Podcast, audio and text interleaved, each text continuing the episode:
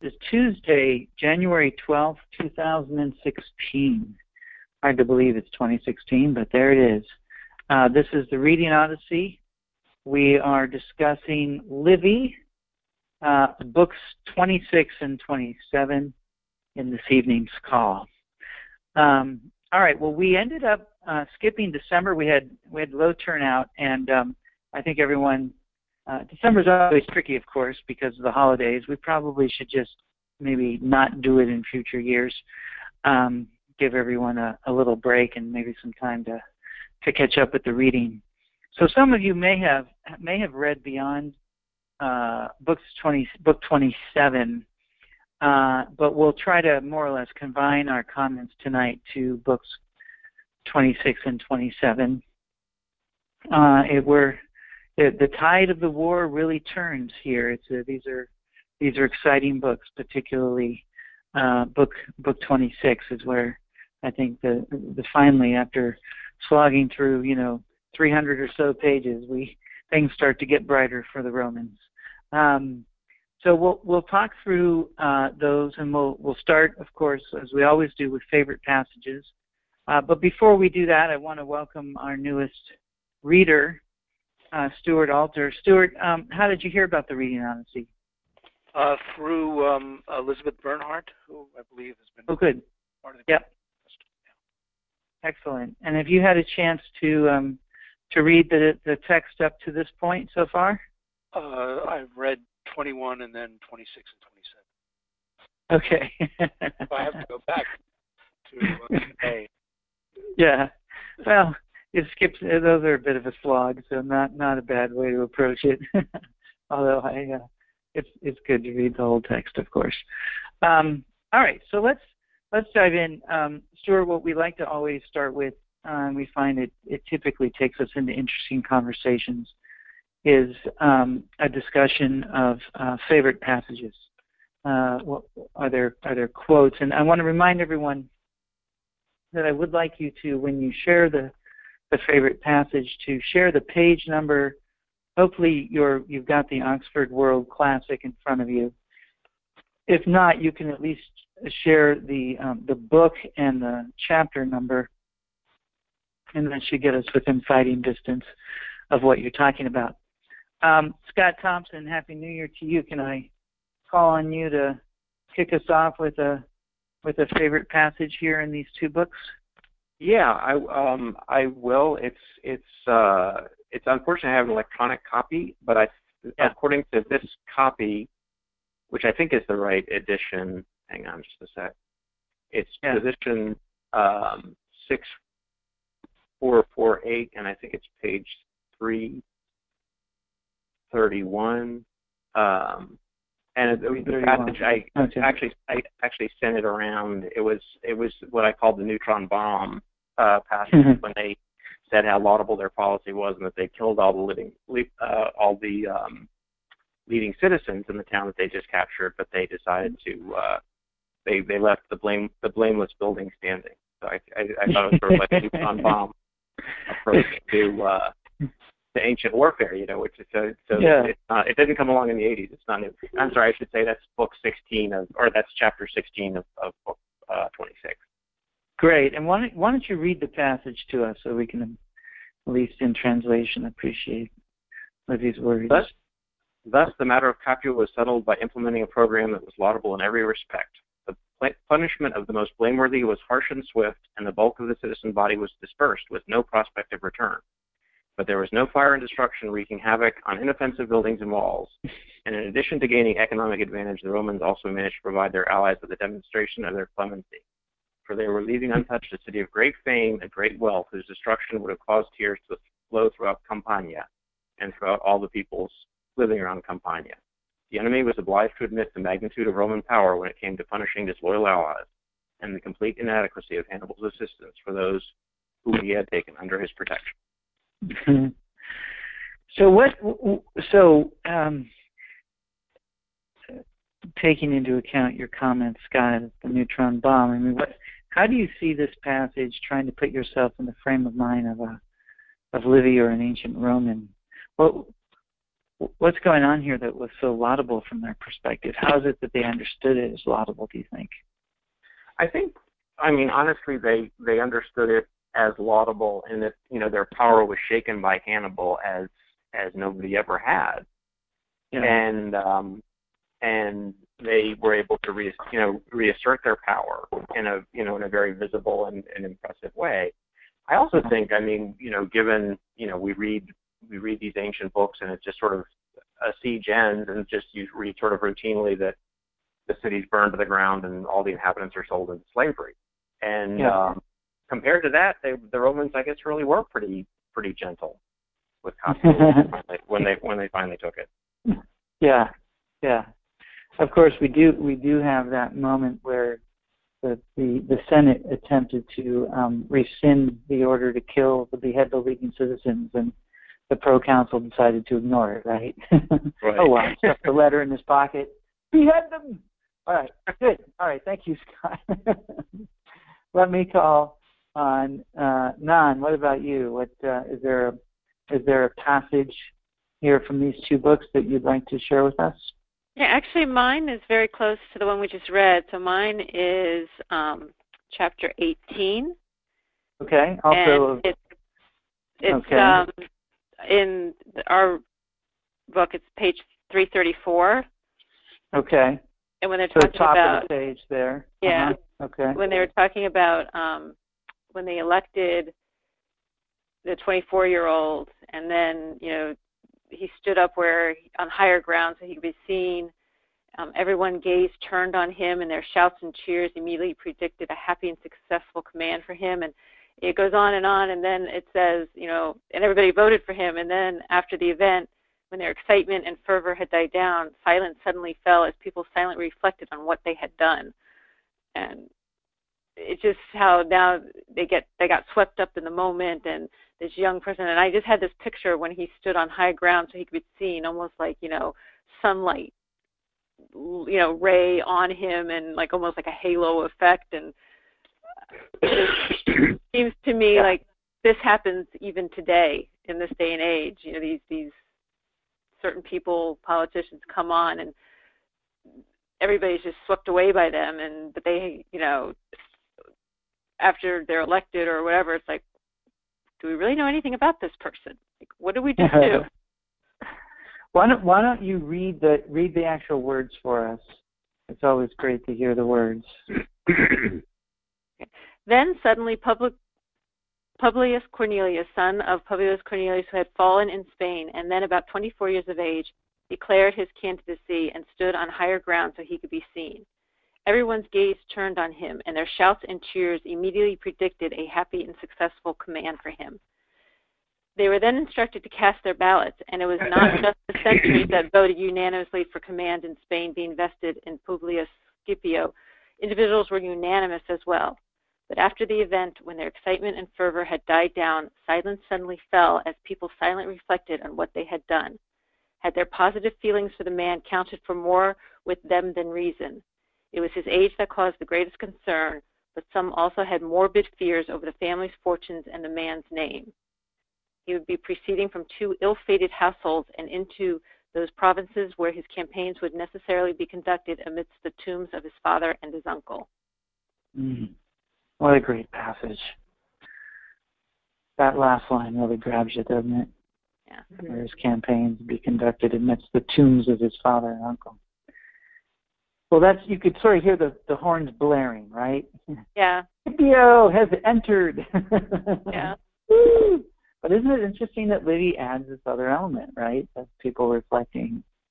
This is Livy. I think, at his literary best.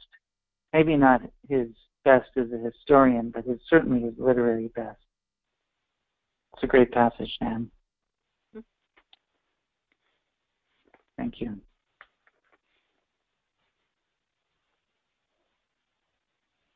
All right. Let's call on Therese. Therese, why don't you?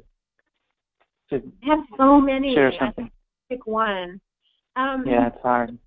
What really struck me is because I know absolutely nothing about military history until reading this now, but every time there's a battle, they always give a calculation of how many people died, and they always include the battle standards, and I thought it was interesting, but it wasn't until Book 27 where the emphasis really made sense to me. So I guess we could go there to page 396. Okay, page 396. That's Book 27, chapters 12 to 13. All right, so what are you... Yeah, Marcellius is recommending his troops after losing the attack at Canusium against Hannibal. Yeah. And he's talking, if you get towards the bottom of that page in chapter 13, he says, for I do not seem to be talking to my own army or to Roman soldiers, only your bodies and weapons are the same.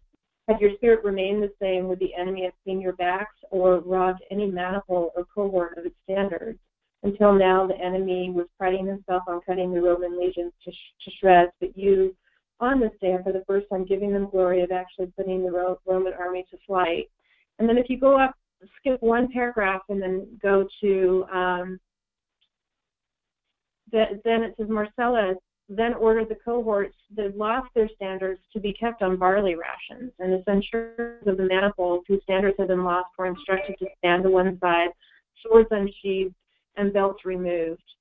And it was just really fascinating to me. A little further down, they talk again about losing standards, and to me, it was all very new, and I looked it up and realized that the standards were extremely important in battle and directing the troops, and in a couple cases, earlier on, I think it actually saved battles for people, but I just think it's fascinating that they were so important that they were considered along with a loss of life. Yeah. And you went ahead and did some additional research and discovered something more about the role the standards played, it sounds like. Yeah, just how they were used to direct the troops during battle. I think that's fascinating. What else do people know about the importance of the standards? Anyone want to add to what Therese is saying? We know there's a couple. Is that Shauna? Yeah, sorry. I was just going to say ahead. We know that there are a couple of times, in previous chapters where to get soldiers to fight, the commanding officer of the unit will throw the standard over the wall. And so they have to climb the wall that the enemy is guarding to get their standard back. Yeah. It's a great example. This is Andre. Yeah, Andre. Just something I know about it is the soldiers that were honored to hold the standard were awarded that because of bravery, and they were armored, just like all the other soldiers, but they had both hands on the standard, so they couldn't really defend themselves personally very easily. And so they had to be protected, and they had to be pretty brave, to be more vulnerable. But they also wore sometimes a lion skin or a leopard skin or a wolf skin on their head, and that was another symbol of how honored it was to be able to carry it. So, Well, this is Frank. I'm just wondering if it's not a substitute for like a tribal talisman. You're only a couple millennia away from hunter-gatherers, so the standard might just be a representation of a tribal talisman, back from a couple dozen generations prior.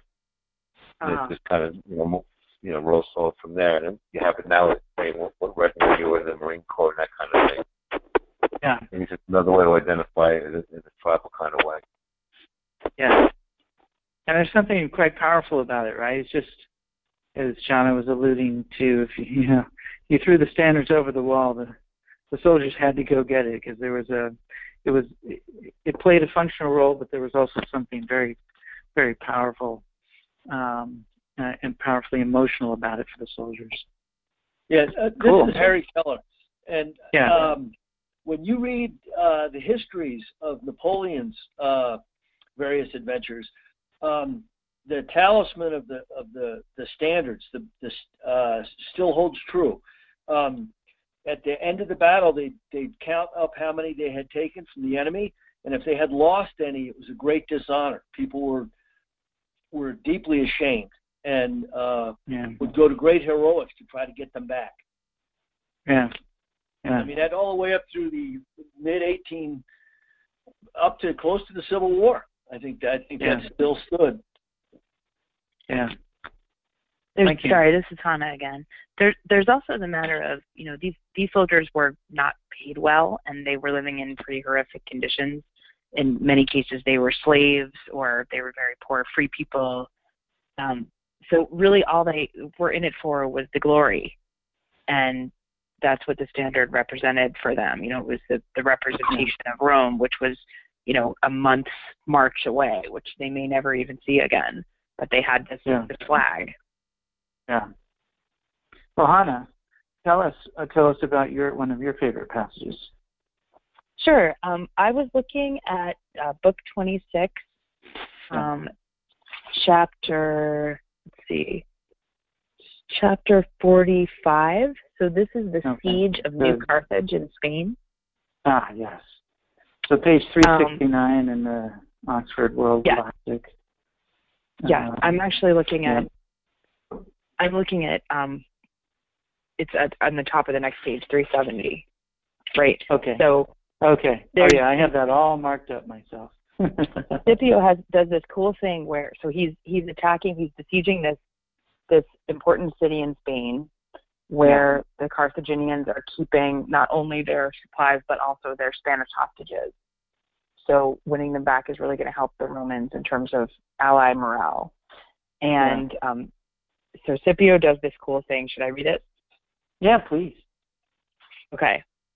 It was about the middle of the day. The water level was dropping, in any case, as the tide ebbed, but in addition, there was also a brisk north wind that had arisen, was helping to sweep the receding waters of the lagoon in the same direction as the tide. This had exposed the shallow areas so much, though, so that at some point, the water came up to the navel and at others barely to the knees. This is the cool part. Scipio had worked this out by careful observation and reason, but he made it out to be a miracle and a case of divine intervention. The gods, he said, were turning back the sea to make a way over for the Romans. They were draining the lagoon and bringing into view paths on which man had never set foot, and he bade them follow the lead of Neptune, who would guide them on their journey and reach the walls by taking a path right across the lagoon. That is a great passage. Oh, there's a lot to say about that. So, Hanna, first of all, talk to us about this sentence. Scipio had worked this out by observation, but made it out to be a miracle. What did you think about that? The thing that came to mind for me is the crossing of the Red Sea, which obviously hadn't happened. Right. Yeah. So it's this idea that there are these, you know, very, very logical and reasonable natural phenomena, but people come upon them for the first time and they think it's a miracle. Yeah. Yeah. And why also it says a lot about Scipio. Yeah. Yeah. Say about that. Talk to us about that. What did you say about him?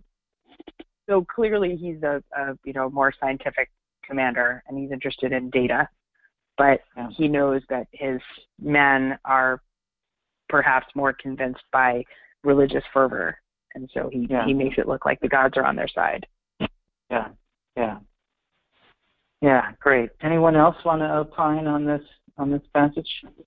Yeah, hi, this is Stuart. I was sort of wondering, since this is the second time that Livy draws attention to Scipio's propensity for using divine intervention.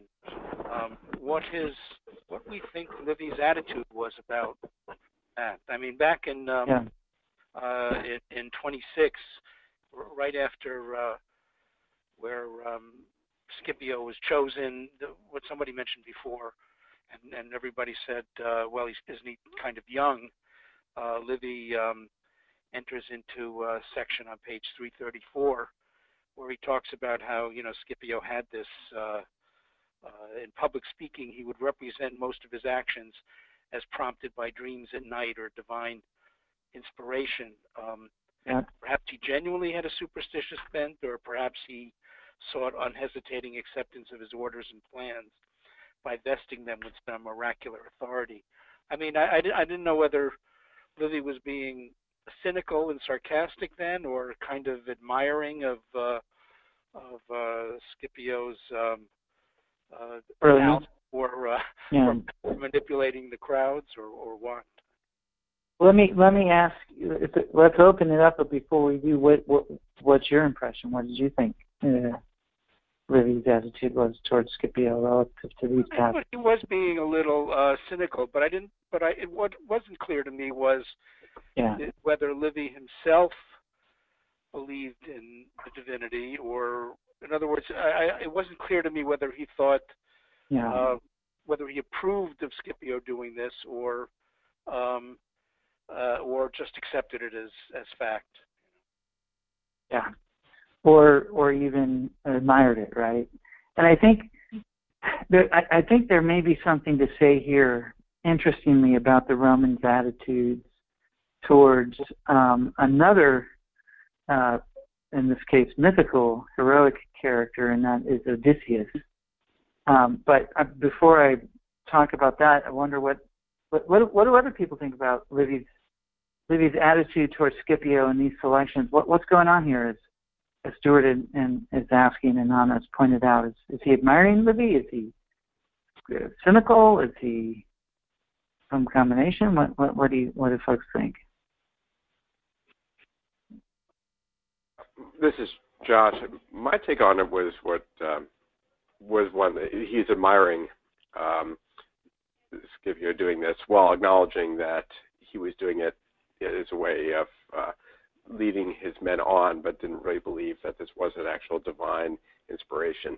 And I think some of that may takes into account the relationship between the commanders and the soldiers. As someone else pointed out, the soldiers were pretty low level.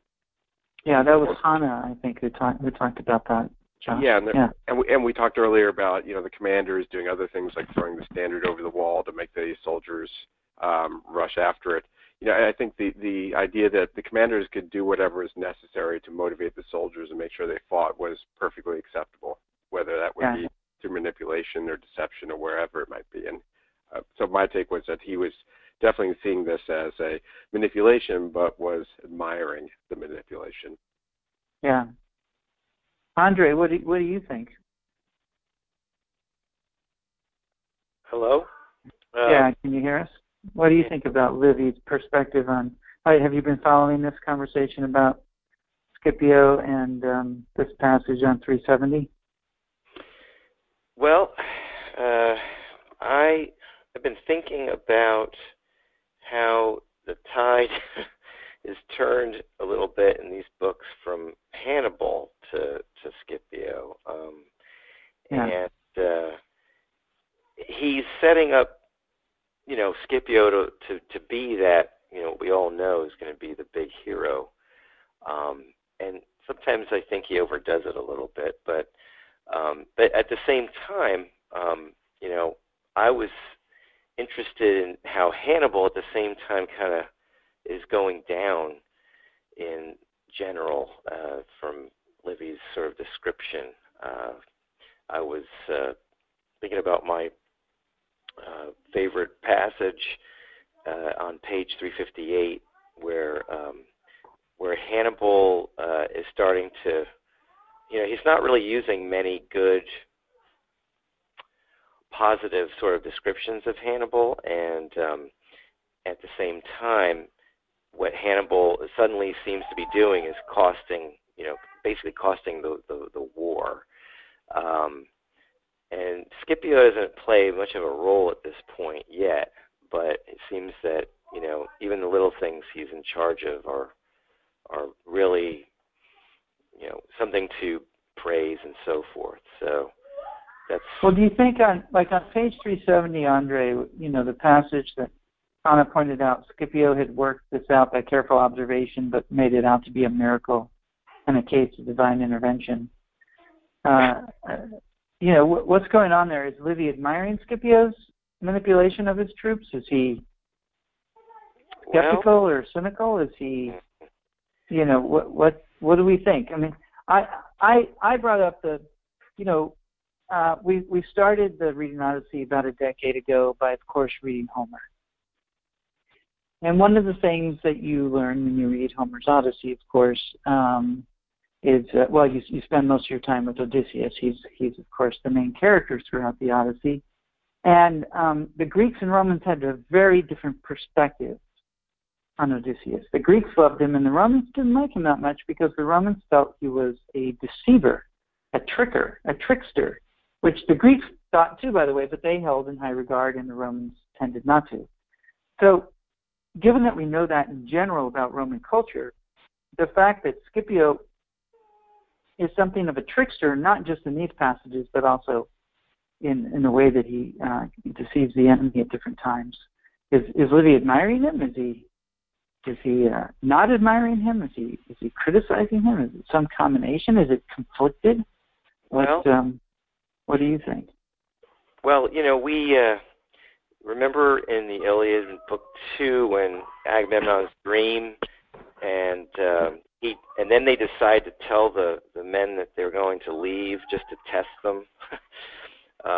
It kind of reminds me of that, but that it was okay to kind of like try and test the men in a certain way. Now here he's obviously, you know, like you say, he's manipulating to some extent. But I think the Romans, personally, I think the Romans would have praised this because it whatever it took, you know, to get the men motivated or to complete the mission, you know, without compromising one's personal honor. I think in this case, he's, you know, the whole goal is the mission. And,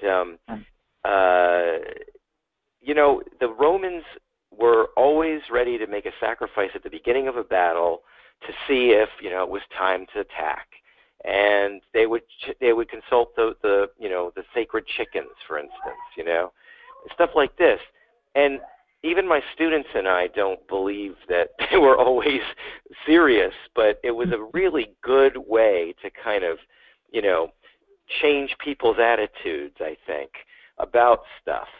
And maybe it was a little too convenient, you know, in cases like this. What do you think? I mean, does that make sense? It's a really good question. You kind of caught me off guard there, you know. All right, well, let's stick a pin in that, so to speak. We'll come back to that. I think it's an interesting question as well. Let's get some more people engaged in the conversation. Frank, I'd love to hear what a favorite passage of yours was from these two books. Well, you know, so my pagination seems different than everybody else. I have the Penguin Collection version. All right, give us the book and chapter, and we'll find it. Well, I thought on book 26, chapter 13. Okay. Hang on just a second. Let me find the approximate page number for that. We're looking at, okay, there's 12. Looks like it might be 326. Yeah, 326, the top of 326, 13 starts. How far into chapter 13 are you, Frank? I was just kind of juxtaposing Vicious. It's been a while since I've read this, so to be honest with you. Yeah, Vivius. Yeah. Yeah, when he basically says, you know, let's do it a different way. Maybe the Romans hate us so much that they could like neglect their own real problems to punish us, which was at odds with everything that went on, you know, previously. So they're gonna you know, set everything aside, and then a few pages later in chapter 15, he's kind of vindicated, because in fact, at that point, Claudius, Fulvius has his way, and they basically massacred all the senators. So I thought it was really kind of telling that, you know, up until that point, it's like, well, you know, we're Capuans, they're going to treat us nice, we'll surrender, and then, you know, and then Lucius says, no, you guys got it all wrong. They hate us so much, they're going to really hurt us and kill us. And then a few pages later, you know, there's a little debate between Claudius and Fulvius, and Fulvius gets his way, doesn't want to let him come back from Rome, and just massacres everybody. And it kind of shows the cruelty and how you can cheapen human life, you know, back in those days as we can today. So that, you know, well, there's no like, you know, great words. It's just the whole juxtaposition was kind of interesting. Another thing that really struck me throughout the books is the fact that they were still doing human sacrifice. You know, every so often you say, well, you know, all these horrible things happened to they were like, you know, grown victims. It wasn't really until probably toward the end of like book 26 they realized you're still sacrificing human beings at 200 BC. So those are the two things, you know, besides the seesaw of the battles that I thought were really interesting, just like a view of how much they're like we are today, but also how much brutal they are, or maybe how brutal we still are. Right. Well, it's reminding me, I know this is, and for those of you who haven't read these texts, I hope it's not too trying for us to hear you refer to texts that we read earlier. But do you remember the moment in Thucydides when the Athenians decide to kill all the inhabitants of an island that had resisted them or had gone over to the Spartans, and then the next day they reversed their decision and sent a trireme after the first trireme to say, no, don't kill them all. Yeah. I don't know if you remember that. But that's, I do, Yeah. I mean, even in the Bible, if you recall, where the Hebrews failed to kill all the Sumerians, and that was one of the reasons why they had trouble later on. Yeah. Right? They didn't wipe everybody out, so that's why they had trouble. They failed to, like, clean the land before then. So that kind of still you know, resonates with history. Well, you know, Hanna brought up the, you know, in the passage that she shared with us on page 370, that, you know, of course, it's hard to read that passage without thinking of the parting of the Red Sea. And it's interesting. So Livy is writing this, you know, at the end of the Republic and the beginning of the Empire. So right around, you know, I don't know. I forget what the 18, intro is. 18, something like that, yeah. Yeah, 18, something like that. So if you remember from Herodotus, although I'm not sure this piece was in her, or when we read the Old Testament, if you were a part of that, for those of you who were with us, we read a scholarly edition of the Old Testament. One of the things that we learned, some of you may know this, is that the Torah and the other books beyond the Torah of what Christians call the Old Testament were pretty much put together in the form, more or less, that we understand them today at the time of the exile in Babylon. The Babylonian exile. Yeah, no, I was part of the group. Yeah, which was 500 years earlier than when Livy is writing. So, I don't know, is it possible? I don't know, we have any evidence, but did Livy have any access to those stories, or, you know, somehow did it influence his writing? Who knows? Or did I believe he did. I don't know if there's evidence, and I find it hard to believe he did, but it's certainly interesting to consider the possibility. But even prior to Christ, you know, the Old Testament was starting to get some legs in the Greco world, so it's quite plausible that those stories, you know, echo beyond, you know, Palestine. Yeah. All right, good. All right, let's hear some from some others. Josh, have we heard your passage yet? I don't think we have. No, not yet. So my passage was in Book 26, Chapter 40. It's on page 363. 363. So, okay, so this is Chapter 40, Book 26. Okay.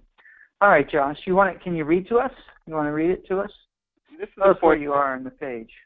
Yeah, so this is actually near, the top part of the page. This is where Laevinus is coming back over after his victories, and it's talking about him sailing to Italy with a disorderly crowd of men from Gastirna. They're a ragtag bunch of all sorts of... Sorry, go ahead. Committed capital offenses.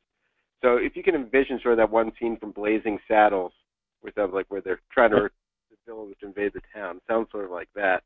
But the part that I found interesting was a little bit down a little further down the paragraph,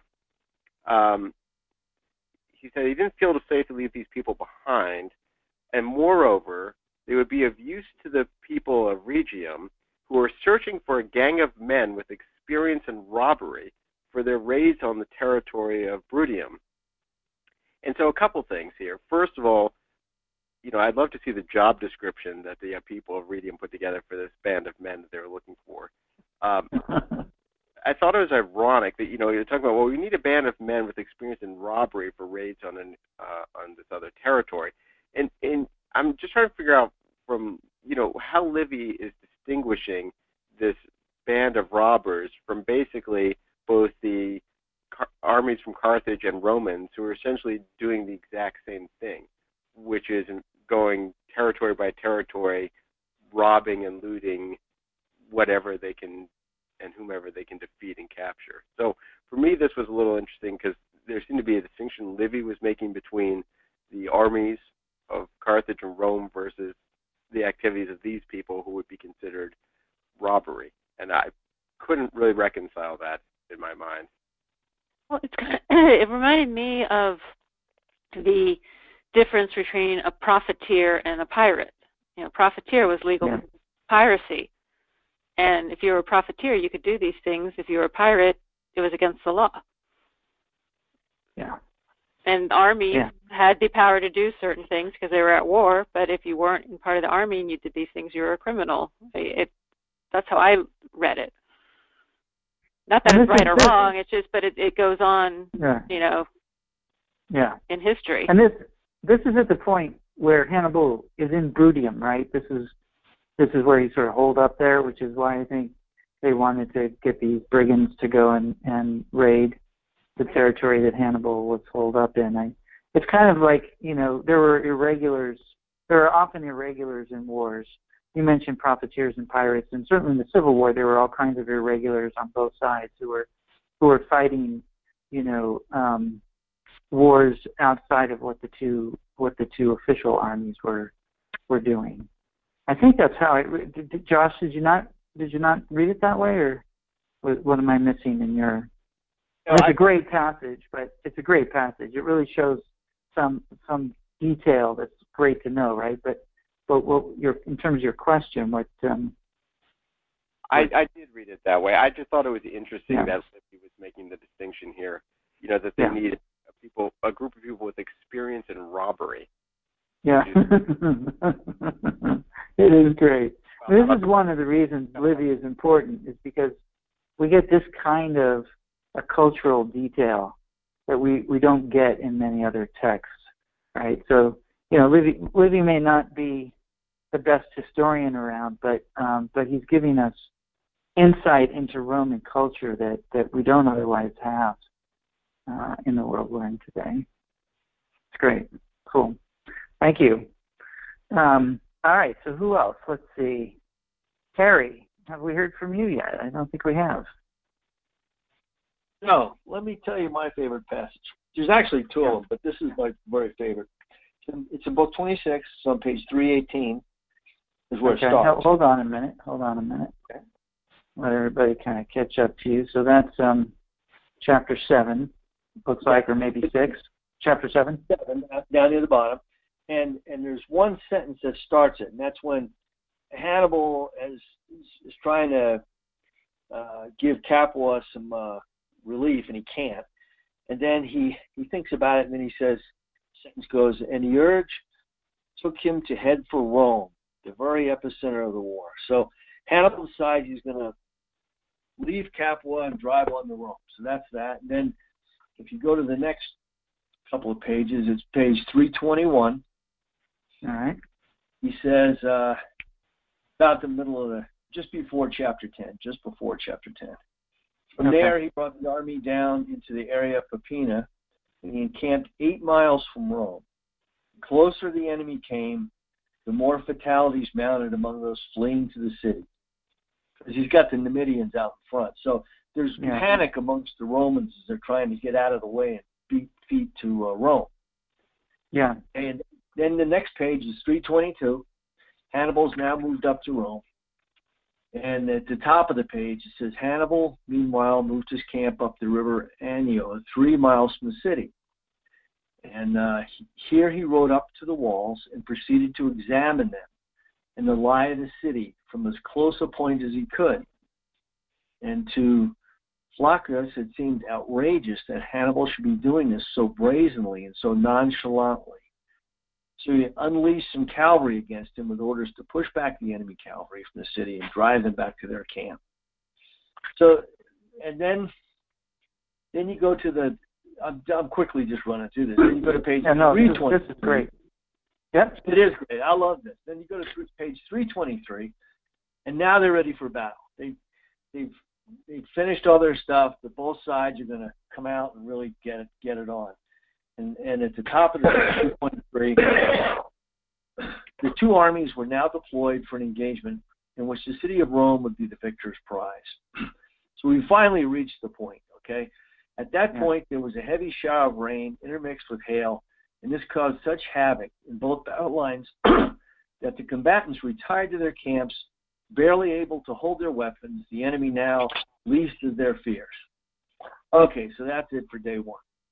So the next day, the lines were drawn up again in the same spot, and a storm of similar intensity separated them once more. And yet their return to camp was on both occasions followed by an amazingly bright and tranquil weather. So they're all ready to get it on. They had these two storms. They kind of call it off. And then Hannibal was heard to remark that on one occasion he had been denied the will, and on the other the opportunity to take Rome. And so this great adventure, they finally get to the climax where he's going to get to the center of gravity for the enemy and take Rome, and it just doesn't happen. Rained out. Divine intervention. I just laughed. I read that twice. Yeah. I couldn't believe it the first time. I was laughing. So Harry, I think this is such a thank you, and the way you presented these passages was, I thought, terrific and great and very clear and helpful. One of the questions I think every reader typically has when they encounter this section of Book 26 is, what? Why didn't Hannibal continue on, right? I mean, is that, why didn't he go out a third day? I mean, he's right there at Rome, right? He's got his army. He's ready to go. What's your sense of that? Did you have that question as well? Or? Well, the follow-on to that on that last page was even funnier, actually. It was There were two things that got Hannibal's goat. One was the Romans, sallied up their forces and rode out with their banners going north to help the guys in Spain. That kind of ticked them off. Well, here, aren't I more important? Hey, I'm here right outside your walls, and you're sending one of your armies over to Spain? What? I know. Yeah, that was great. Then the second part of that was a defector or a prisoner of war, one of those guys. He told Hannibal that the land that Hannibal was camped on, the Romans had just sold it. And he was so angry. And what the hell? I'm on this land, and you sold it? And he couldn't believe it. So then he got mad, and he says, "Well, I'm going to sell all the land that the shops are on around the forum." Yeah. The whole thing was like a Monty Python thing. Is that the part where like Hannibal's occupying something, but they said, "Oh, but that land's been sold"? Yes. Yeah, exactly. I picture Monty Python. So I. Well, even before that, something I found kind of just a little amusing was at the start of that passage that he just read on page 321, where Hannibal is laying waste the agricultural lands of Frigale with even greater ferocity. After that, he passed through the territory of Frusino, Ferentium, and Agania into that of Labici. And then he then headed for Tusculum by way of Mount Algaegis, but he was refused entry to the town, so he veered to the right below. And it's like he's laying waste all these lands, And then even after that, all these fatalities are mounting up, but he was refused entry to one town, so he skipped it. And really? I just have this image of him knocking on the wall or the door or whatever, saying, "May I come in, please?" "Oh, no, okay, no problem, thank you." It's like, it wasn't like they put up this strong fight. It just, "Oh, no, we don't want you here." "Okay, fine, I'll go somewhere else, thank you." It made no sense to me. Yeah. So I tell you, I looked into this a little bit because in addition to the comedy of this section, which is very amusing, especially the selling of the land right under him, I was like, what? This whole thing is about Hannibal's war, and he's right there. What happened? And it just sort of dies, and he moves on, and Livy doesn't really comment on it. There's not some big passage. Well, clearly Hannibal, made the what happened? This seems lame. And it's important to remember that there were two legions that were permanently, stationed in Rome, in addition to, Publius Scipio going out to Spain with the troops that he had mustered. So. What I read, and I haven't asked Paul Cartledge about this yet, some of the other scholars we work with, I intend to do so, which is that actually it was, Livy doesn't really kind of paint the full picture for us, but, there was a tremendous amount of opposition, and it would have been perhaps what happened here clearly is that Hannibal decided this was not going to work. In addition to the hail and the land selling and all that stuff, literally the resistance was too strong at the actual city, so he was going to go and harass the Romans' allies some more. So that made sense to me, but I'd like to hear what our scholars have to say about it, because I was so disappointed. I was like, what? You expect some kind of a big showdown, we're at the walls of Rome, Isn't this, after all, why he's here? And of course, what's also true in several different passages of Livy does point out that Hannibal's goal was never to destroy the city of Rome, but to basically get them to accept Carthage and to rework, the relative influence of the two cities around the Mediterranean. So. Perhaps that also played a role, but I think from what I've read that fundamentally what happened here is that Hannibal realized he wouldn't win at that point, at the actual walls of the city. But thank you, Harry. That was a great telling of these important pages. Well, Hannibal, the readers of Livy's time would have some sense of what a siege of any city entailed. So we think of a siege of Rome. It's not just that there were legions there, it's that laying siege to a city as large and defended as Rome would take probably years. Yeah. Right? When you consider some of the other sieges and the months and months that they spent, some of the ones, where there were still, where the garrison was held by the Romans, but the, these complicated, you got bogged down for months and months and months. So with Rome, that siege would take forever. Yeah. And so that may be why it doesn't get a lot of explanation, because that probably would have been obvious to contemporary readers. Yeah. Yeah. That's a good point. It's a good point. I thought there was an interesting comparison with Lee's second invasion during the American Civil War. He didn't even dream of attacking Washington because that was just, his army just didn't have the capability. Right. And since his invasion was sort of an act of desperation because they were starting to lose the war in the West, and he had to do something. He couldn't just sit in Virginia and wait for the Federals to come down again. And in this case, again, it's almost desperation. He's been in Italy for years, but he finally moves towards Rome because of Capua. His most important ally is falling. Yeah. So it really was an act of desperation on his part, not really. I don't think he had any serious. I think he hoped that something good would happen. The Romans would do something stupid, and he'd win another big battle. But that was sort of a wish rather than a real real solid plan. Yeah, maybe you're right, and who knows? Maybe to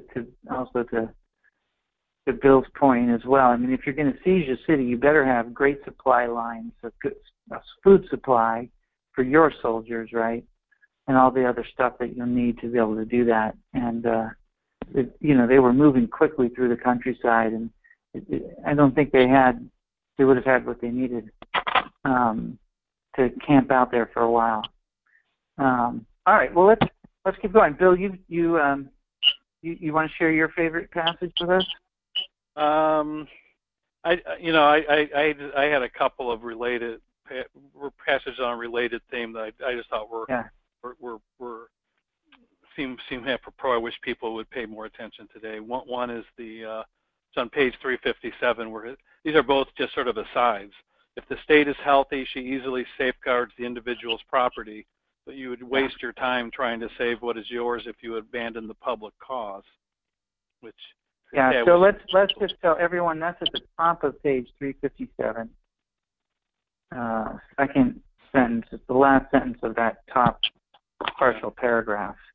And that harkens right back to Pericles' funeral oration after the first year of the war, right? Remember that speech, Bill, where Pericles says, "You're great because Athens is great. Athens created the conditions for you, the Athenian citizens, to be successful. Without Athens, you were nothing." Yeah. Yeah, and Livy may very well have had that in mind. In that, well, I'm sure he did. There's no question he would have read that. Oh yeah.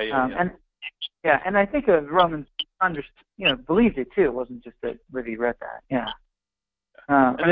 This flies in the face of the sort of extreme individualism that parts of our world today like to practice. I think of some of my brethren in Silicon Valley who act as if it was only their own genius and hard work, not the context that the whole country's created that has made them successful. But, let alone the contributions of NASA and the Defense Advanced Projects Agency. Hello. Yeah, their exactly. Prosperity. The other one, which again is a short aside, is on page 426, and it's just it's another commentary on government. One must soothe one's country's anger like that of one's parents, they said, simply by patient acceptance of it. Okay, hang on a second. You've moved us into book 27, which I'm glad, because we haven't spent much time in book 27. So page 426, where are you? Let me see, because I'm looking at my note, it's at the bottom of the page. Book right above 35, the sentence 35. Right above 35. Yeah, okay, good, there it is. Yeah. Yep. Why don't you read that again for everyone, Bill? Oh, just one must soothe one's country's anger like that of one's parents, this is the consul said, simply by patient acceptance of it. I thought there was some wisdom to that, both in regard to your parents and to your country. Well put. Good. Yeah, partly the idea that you may not always think the anger is justified, but you're better off just feeling, patiently, rather than trying to argue your way out of it, just let them be angry for a while. So let's I don't think we've heard from everyone yet on favorite passages.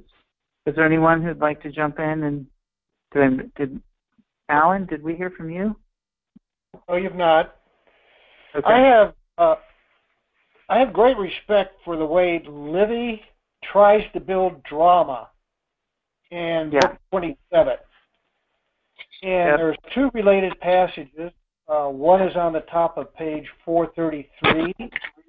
Ah, very good. I'm so happy. I was hoping you would take us to 433 or the environs. Okay, so page 433. Well, this part is to the point that the people were also tortured by the question of what gods would be so kind to the city and empire, grant the state success on both fronts at the time. To that point, they had kept things going by compensating for reverses with successes and he talks about they win, they lose, they win, they lose, and they end up at the bottom of the paragraph.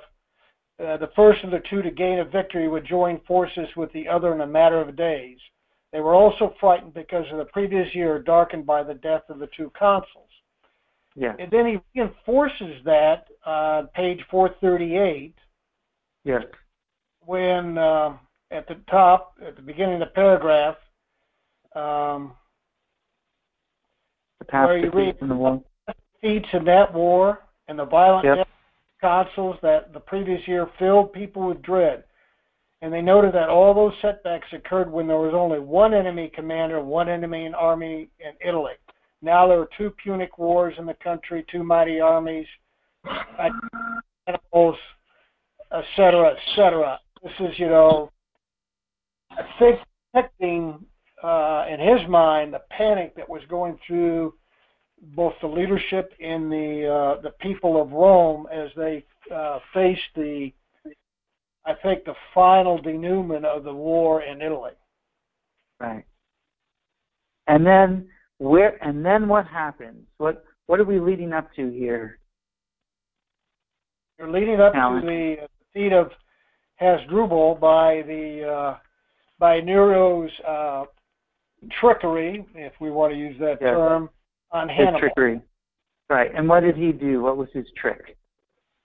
His trick is he fooled Hannibal into thinking that he was going, that his army was remaining there when he really stripped out his elite corps, dashes up to face with the other consul Hasdrubal and defeats Hasdrubal. Now Hasdrubal himself, you know, brings this on himself by conducting a siege in northern Italy instead of speeding down to meet with Hannibal.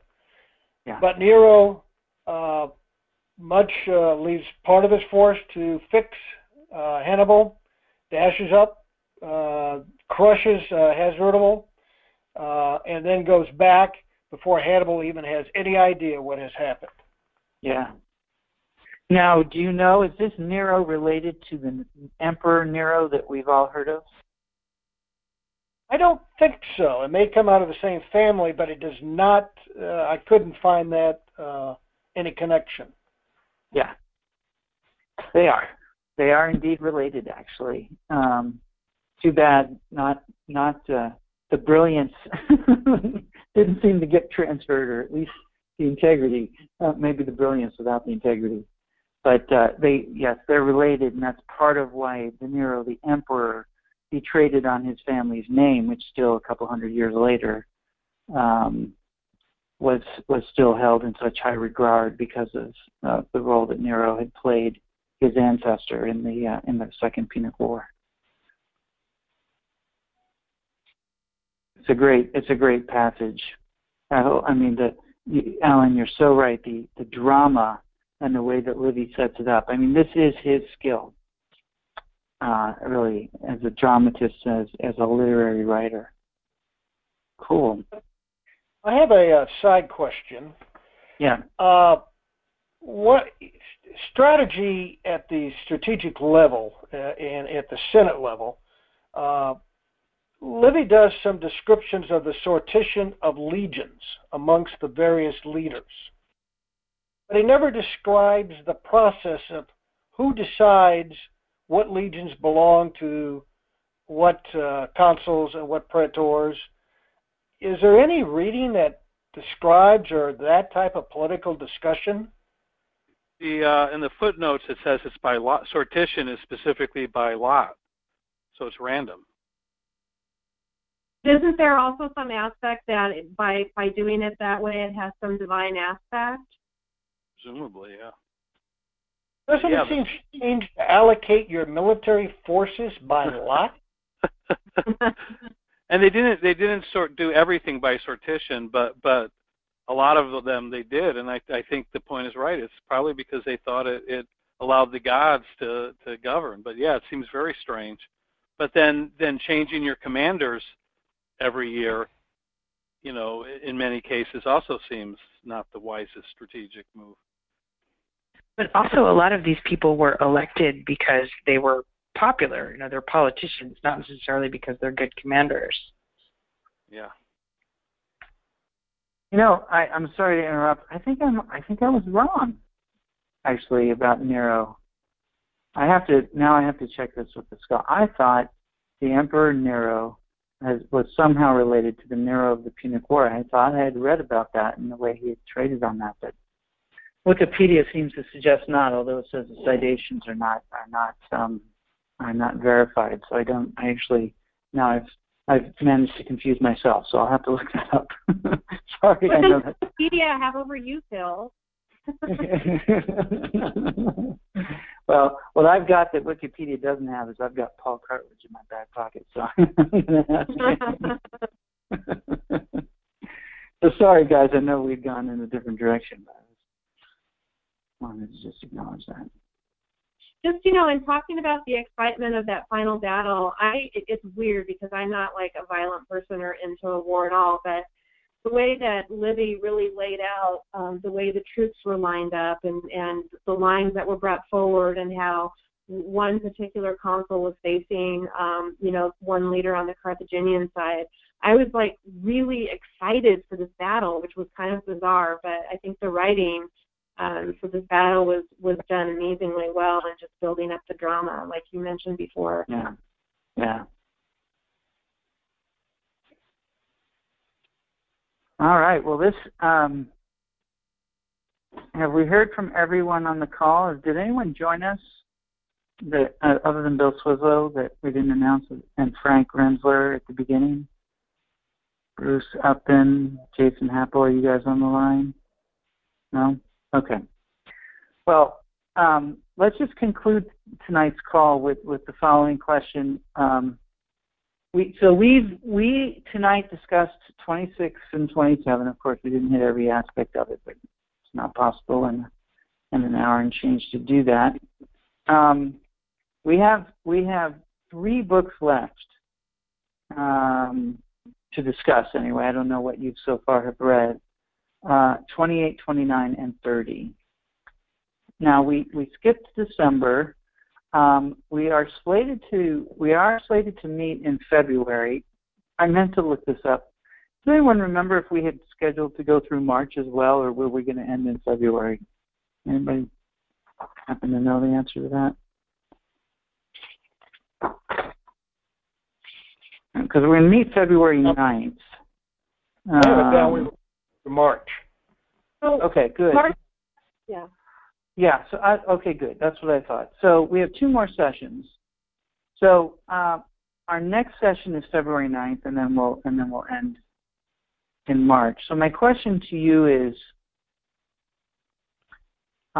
do you guys have a preference?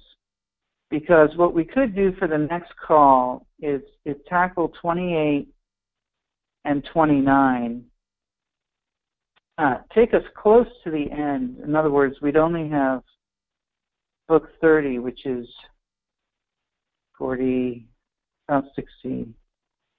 57 pages or something like that for March. Because what we could do in March is we could do 2 things. We could briefly touch on book 30, and then I could have a scholar come visit us live to answer questions, talk about, you know, Livy, to, you know, just have a discussion with us.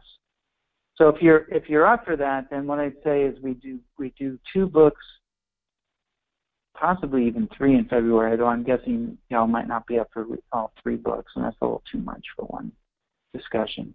So if we do both books in February, 28 and 29, we'll have 1 book left for the last session, and we can have a guest scholar come in to help us talk about that and Livy as a whole. How does that sound? Sounds good. Yeah, that's great. Okay. All right, let's see what I can do to make that happen.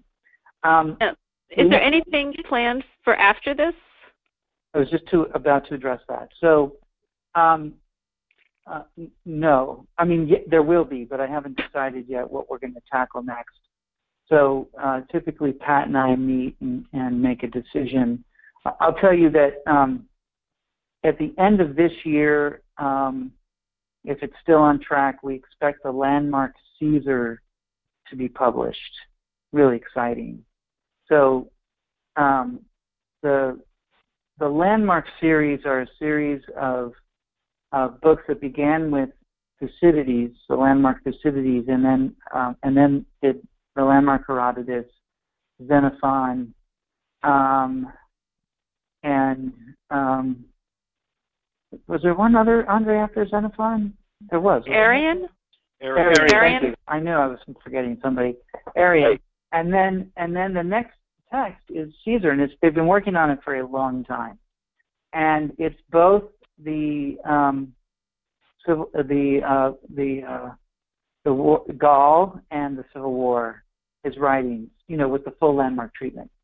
So we're beginning to gear up for that, thinking about events and live lectures and webinar series, and of course reading groups.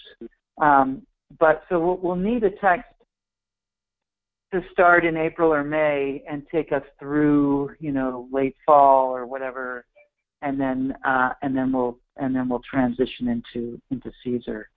So so we'll work on that and let you know. Okay. Hey, this is Harry. There's one thing I need to point out. I've looked on the internet quite a bit and on the Landmark, the next publication, and they have the Landmark Polybius. They said it's coming out in 2016, and they don't mention the Caesar book. Yeah, I forget what Bob told me about the timing of all that, but I mean the Caesar is they haven't announced it yet. The hope is that Caesar will be out at the end of this year, but they don't want to put that up on the website yet. And so that's I mean Polybius will be great, but and Polybius is very cool. That'll be a great addition to the Landmark series for sure. But Caesar, very few people in human history have the brand that Caesar has.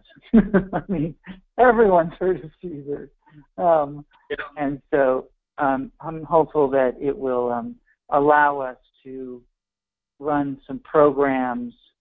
Now, Bill Swizlow and I were talking, and we're working on some of the strategy for the Reading Odyssey going forward, and we're sort of moving in the direction of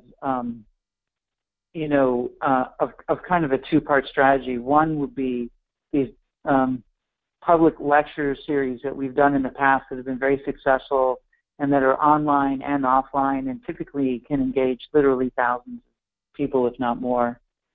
And on the other hand, the reading groups, which I think we've come to the decision, or at least to the, I've got to talk to the board about this, that the reading groups will always remain a much smaller number of people, and really a select group of people, right? Like who is willing to put the time and effort.